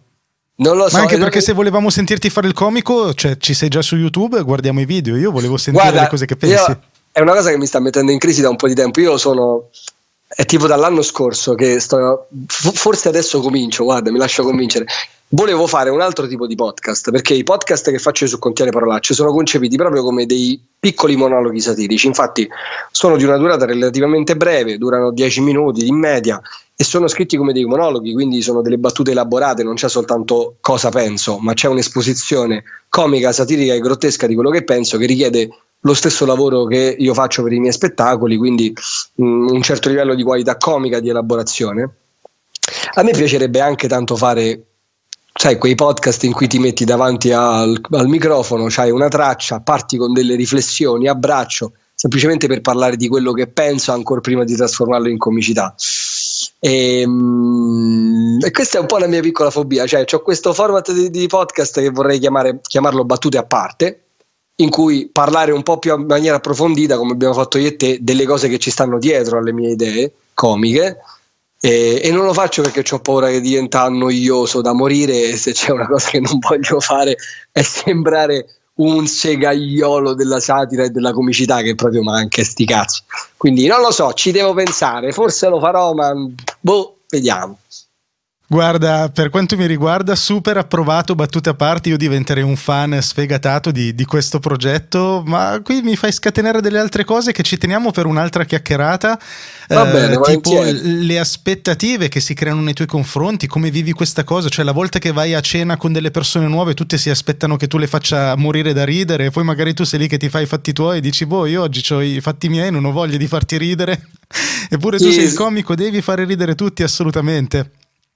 Guarda, succede, io sono un po' bipolare in certi sensi da questo punto di vista perché mm, io non sono sempre così energico, brillante nella vita, però a volte sì, cioè, dipende molto proprio da come sono preso la giornata. Io sono, sono un, un, tipo molto riflessivo, quindi se una sera usciamo e per esempio tu, eh, non so, conversiamo e mi racconti qualcosa che per qualche motivo anche io ho lo stesso tarlo nel cervello, inizio a fare proprio, sai, discorsoni, chiacchierare veramente e magari capita la serata in cui si fa, solo quattro risate. A volte invece succede pure il contrario, che magari ci sono persone che vogliono fare un tipo di serata, a me quella sera non mi frega niente, sono ubriaco e quindi sì, chiacchieriamo, cazzeggiamo, non sono molto affidabile da questo punto di vista. Delle sere, se sono preso bene, sono uno di quelli che sì, tiene l'asticella della serata, eh, fa baldoria, fa casino perché mi diverto. Altre volte invece potrei essere quella persona che te parte con i missili e ti racconta le cose. eh, tu mi fai una domanda e io ti rispondo con un monologo di sei minuti perché ho un sacco di cose da dire su quello. Non sono molto affidabile da questo punto di vista ed è capitato che ho conosciuto delle ragazze su Tinder che proprio vanno. Mh, è capitato una volta che ho conosciuto una ragazza su Tinder. Poi lei casualmente, eh, prima che noi ci potessimo vedere privatamente, è venuto a vedere uno spettacolo comico in cui c'erano tanti comici, tra cui me. Quindi a fine serata mi ha detto: Oh, ma, ma io, cioè, ma tu te conosco, ci siamo scritti su Tinder. Ah, davvero, che figata, che caramba. Poi usciamo magari 3-4 giorni dopo. E chiaramente la parte brillante della serata è lei, perché io quella sera invece sono un pochettino più trattenuto. E poi a fine serata Cazzo, però, pensavo che mi avresti fatto ridere stasera. Eh, lo so, purtroppo. Recuperiamo la prossima volta, mi dispiace ogni tanto queste cose succedono. Che dobbiamo fare? Guarda, mi, mi, tratterrò dal chiederti altre cose, Daniele. Ho soltanto l'ultima domanda per te. Prima Vai. di fartela, però, voglio ricordare i recapiti. I miei sono officine.me per Un buongiorno per morire per gli altri podcast. Lì trovate tutto quello che vi serve: il backstage su Telegram per seguire il dietro le quinte, il Patreon per diventare finanziatori e finanziatrici di questo progetto. Per quanto riguarda te, invece, dove ti veniamo a prendere online se vogliamo conoscerti meglio? Allora, a parte che c'è il mio sito www.danielefabri.net che in realtà adesso è un sito provvisorio, ci stiamo rilavorando, la cosa più importante lì è che c'è pubblicato il tour eh, in corso, quindi man mano che si aggiungono serate vengono pubblicate lì. Io sono abbastanza presente su tutti i social, devo dire che quello che mi curo di meno in questo momento è proprio Facebook, lo sto abbandonando perché è diventato un posto dove la gente si lamenta e basta e a me la gente che si lamenta mi dà fastidio al prescindere da quello che Ma dice. Ma fai bene, amen. Mm, Dopodiché io utilizzo Twitter eh, in maniera abbastanza parsimoniosa, utilizzo Instagram in maniera un po' più continuativa, ho anche Telegram, c'è il mio canale su YouTube, eh, forse fra un po' sbrocco e metto, comincio a fare pure qualche cazzatona su TikTok, non lo so. Eh, comunque a me piace un, sacco, piace un sacco sperimentare tutti gli strumenti possibili e immaginabili, quindi online più o meno dove volete cercarmi mi trovate e poi mi trovate in giro per gli spettacoli. Fantastico, adesso ti forzerò una cosa, mentre nella chat forse c'è un barlume di, um, di, discussione che sta iniziando sulla questione della Chiesa, ti inviterò poi ad andarti a leggere la chat su Spreaker se vuoi seguirla. Certo. Um, quello che ti voglio chiedere ti, ti estorco un po' forse una risposta perché io ho già capito che eh, il, il, tu non fai il comico perché vuoi migliorare la società in cui vivi, tu fai il comico perché hai un'esigenza, questo è il tuo scopo.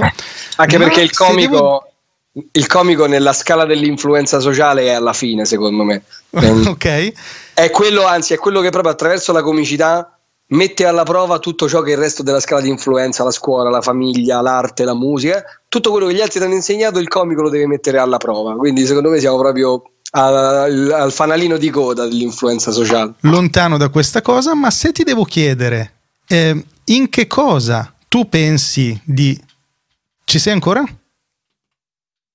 Ti ho perso, ti ho perso. Vediamo se ti ritrovo. Oh, ti ho perso, perché ti ho perso? Ok, ci siamo, siamo tornati. abbiamo avuto un problema tecnico che ho un po' vergogna di dirti. Eh, infatti so. abbiamo, abbiamo, avuto, è una chiacchiera, un hai avuto, hai avuto tu un problema. Dai, di, diciamolo, diciamolo cosa è successo, visto che qua si fa tutto in diretta così. Eravamo verità... tutti preoccupati perché io sono con il tablet con la batteria mezza scarica e le cuffie da gamer, quindi poteva succedermi di tutto a me. Io invece c'ho ancora il 30% dopo un'ora e mezza, sono perfetto. E invece tu, che sei il professionista, che, che dovrei essere il professionista, il professionista ha inavvertitamente schiacciato il tasto di accensione del computer con cui ti stavo registrando, il quale si ecco, è spento. Neanche i gatti, proprio. una cosa scandalosa, una cosa scandalosa di cui mi vergogno profondamente. Ma, ma facciamo finta di niente, facciamo finta che questo non sia successo. Certo, poi nel podcast editato questa roba non esisterà, immagino. In realtà la mia gaffa esisterà, così come la spiegazione, avrò editato i 5 minuti di silenzio in cui io cercavo di ritrovarti, cosa che ha richiesto okay. qualche minuto di tempo. Ok, e un po' di colorite bestemmie, mi sa, o no? E un pochino di bestemmie che anche queste taglieremo. Va bene, ok. Um, ti stavo facendo tutta questa domandona finale. Il cli- sì, è proprio vero che certe cose non bisogna fare. Non bisogna fare certe cose così, così emotive con, con, il crescendo perché sono una stupidata. Perché alla fine la vita ti dimostra che è meglio evitare stai basso, vola basso, fly down e, non, e non puntare troppo in alto. Comunque, facciamo finta di aver ripreso tutta la nostra concitazione della chiacchierata e allora ti chiedo, compreso che per te la cosa importante non è quella di cambiare la società in cui vivi. Eh, se proprio io ti dovessi forzare in questo senso e chiederti c'è qualcosa in cui tu pensi di lasciare il mondo un po' migliore di come l'hai trovato? E se sì, qual è questa cosa? La, mm, no, non lo penso in realtà perché do al mondo una dimensione un po' troppo grossa e eh, eh, diciamo che io ho questa, mh, mm, questa convinzione che per poter lasciare un segnale al mondo oggettivamente devi lasciare un segnale a una porzione di mondo abbastanza significativa, altrimenti non lo so, non la prendo troppo sul poetico questa cosa, ragiono molto più in maniera sociologica, lasciare un qualcosa nel mondo in maniera significativa ancora non ci siamo, la quantità di gente è troppo piccola. Ma io mi accontento in realtà di lasciare alla quantità di gente piccola mh, mm, un sacco di cose fighe. Soprattutto la cosa per me migliore che posso lasciargli è proprio la sperimentazione di un sentimento diverso rispetto a un qualche cosa. Il fatto che le persone ogni volta che vengono a vedere un mio spettacolo e sentano parlare di argomenti che di solito li mettono a disagio, in un modo che invece non li mettono a disagio, gli fa provare l'esperienza di aver affrontato un qualcosa con uno stato emotivo diverso e secondo me questa è la cosa più preziosa che io posso lasciargli poi questa cosa genererà effetti più o meno diversi, più o meno sfumati, più o meno prolungati a seconda delle persone. Ma già il fatto di far provare l'ebbrezza, come mi è capitato un sacco di volte, per esempio, eh, a delle persone credenti, di farli sentire parlare di bestemmia e bestemmiare e loro hanno riso. E, quindi, e, e me l'hanno detto, me l'hanno scritto, mi hanno detto io continuo ad essere credente, continuo a pensare che eh, la bestemmia sia un qualcosa di sbagliato, ma aver, però aver, ogni tanto aver, aver, ma più che altro averti sentito farlo sul palco ed essere stato circondato da gente che comunque ne rideva mi ha fatto sperimentare anche in, quanto in fondo la bestemmia sia una cosa eh, innocua e buffa. Quindi se la prendo male dipende anche da me. Quindi so che posso anche non, pre- non prenderla male. E sapere che nel mondo una cosa che fino a ieri mi faceva incazzare e basta, da oggi mi può fare anche divertire, eh, in piccolo mi ha cambiato quella parte di vita. Questa secondo me è la cosa più figa che io posso fare con il lavoro mio. Daniele, grazie, grazie davvero per questa super chiacchierata, sono davvero contento. Grazie mille a te per l'invito. Io non ti prometto che potremo farlo molto spesso perché te l'ho detto, non voglio fare il professore. Del... è una cosa che a me proprio non mi va. Mi fa piacere condividere tutte queste cose perché poi io do tantissima serietà al mio lavoro, però la serietà del mio lavoro preferisco che non parlarne troppo perché um, non mi ricordo chi è che l'ha detto in questo momento mi sfugge ma analizzare l'umorismo è come sezionare una rana non frega un cazzo a nessuno e alla fine la rana è morta quindi Mm. Va, ogni tanto lo possiamo ogni fare. Tanto, ogni tanto, ogni eh, tanto. Esatto. Par- parliamo dei de videogiochi e dei Netflix e dei Pornhub la prossima volta, va bene? Ci sto a fare fatto. E allora grazie ancora a te, grazie a voi che avete ascoltato, sia che lo abbiate fatto in diretta, sia che lo abbiate fatto in differita, qualsiasi sia la vostra opinione sulle cose che abbiamo detto, speriamo che in qualche modo vi abbiamo fatto vedere il vostro punto di vista da un'altra angolatura. Grazie davvero allora Grazie. Daniele, visto che la morte è un tabù, che tocchiamo un po' con, con, le pinze, che tocchiamo coi guanti perché è una cosa complessa, perché è una cosa che spaventa, perché è una cosa che anche tu come comico ti senti di, di guardare con, con, un occhio più attento, io ti chiedo se per gli indiani Lakota un buongiorno per morire voleva dire eh, vivere la vita fino in fondo e vivere ogni giorno come se fosse l'ultimo giorno, e oggi un buongiorno per morire?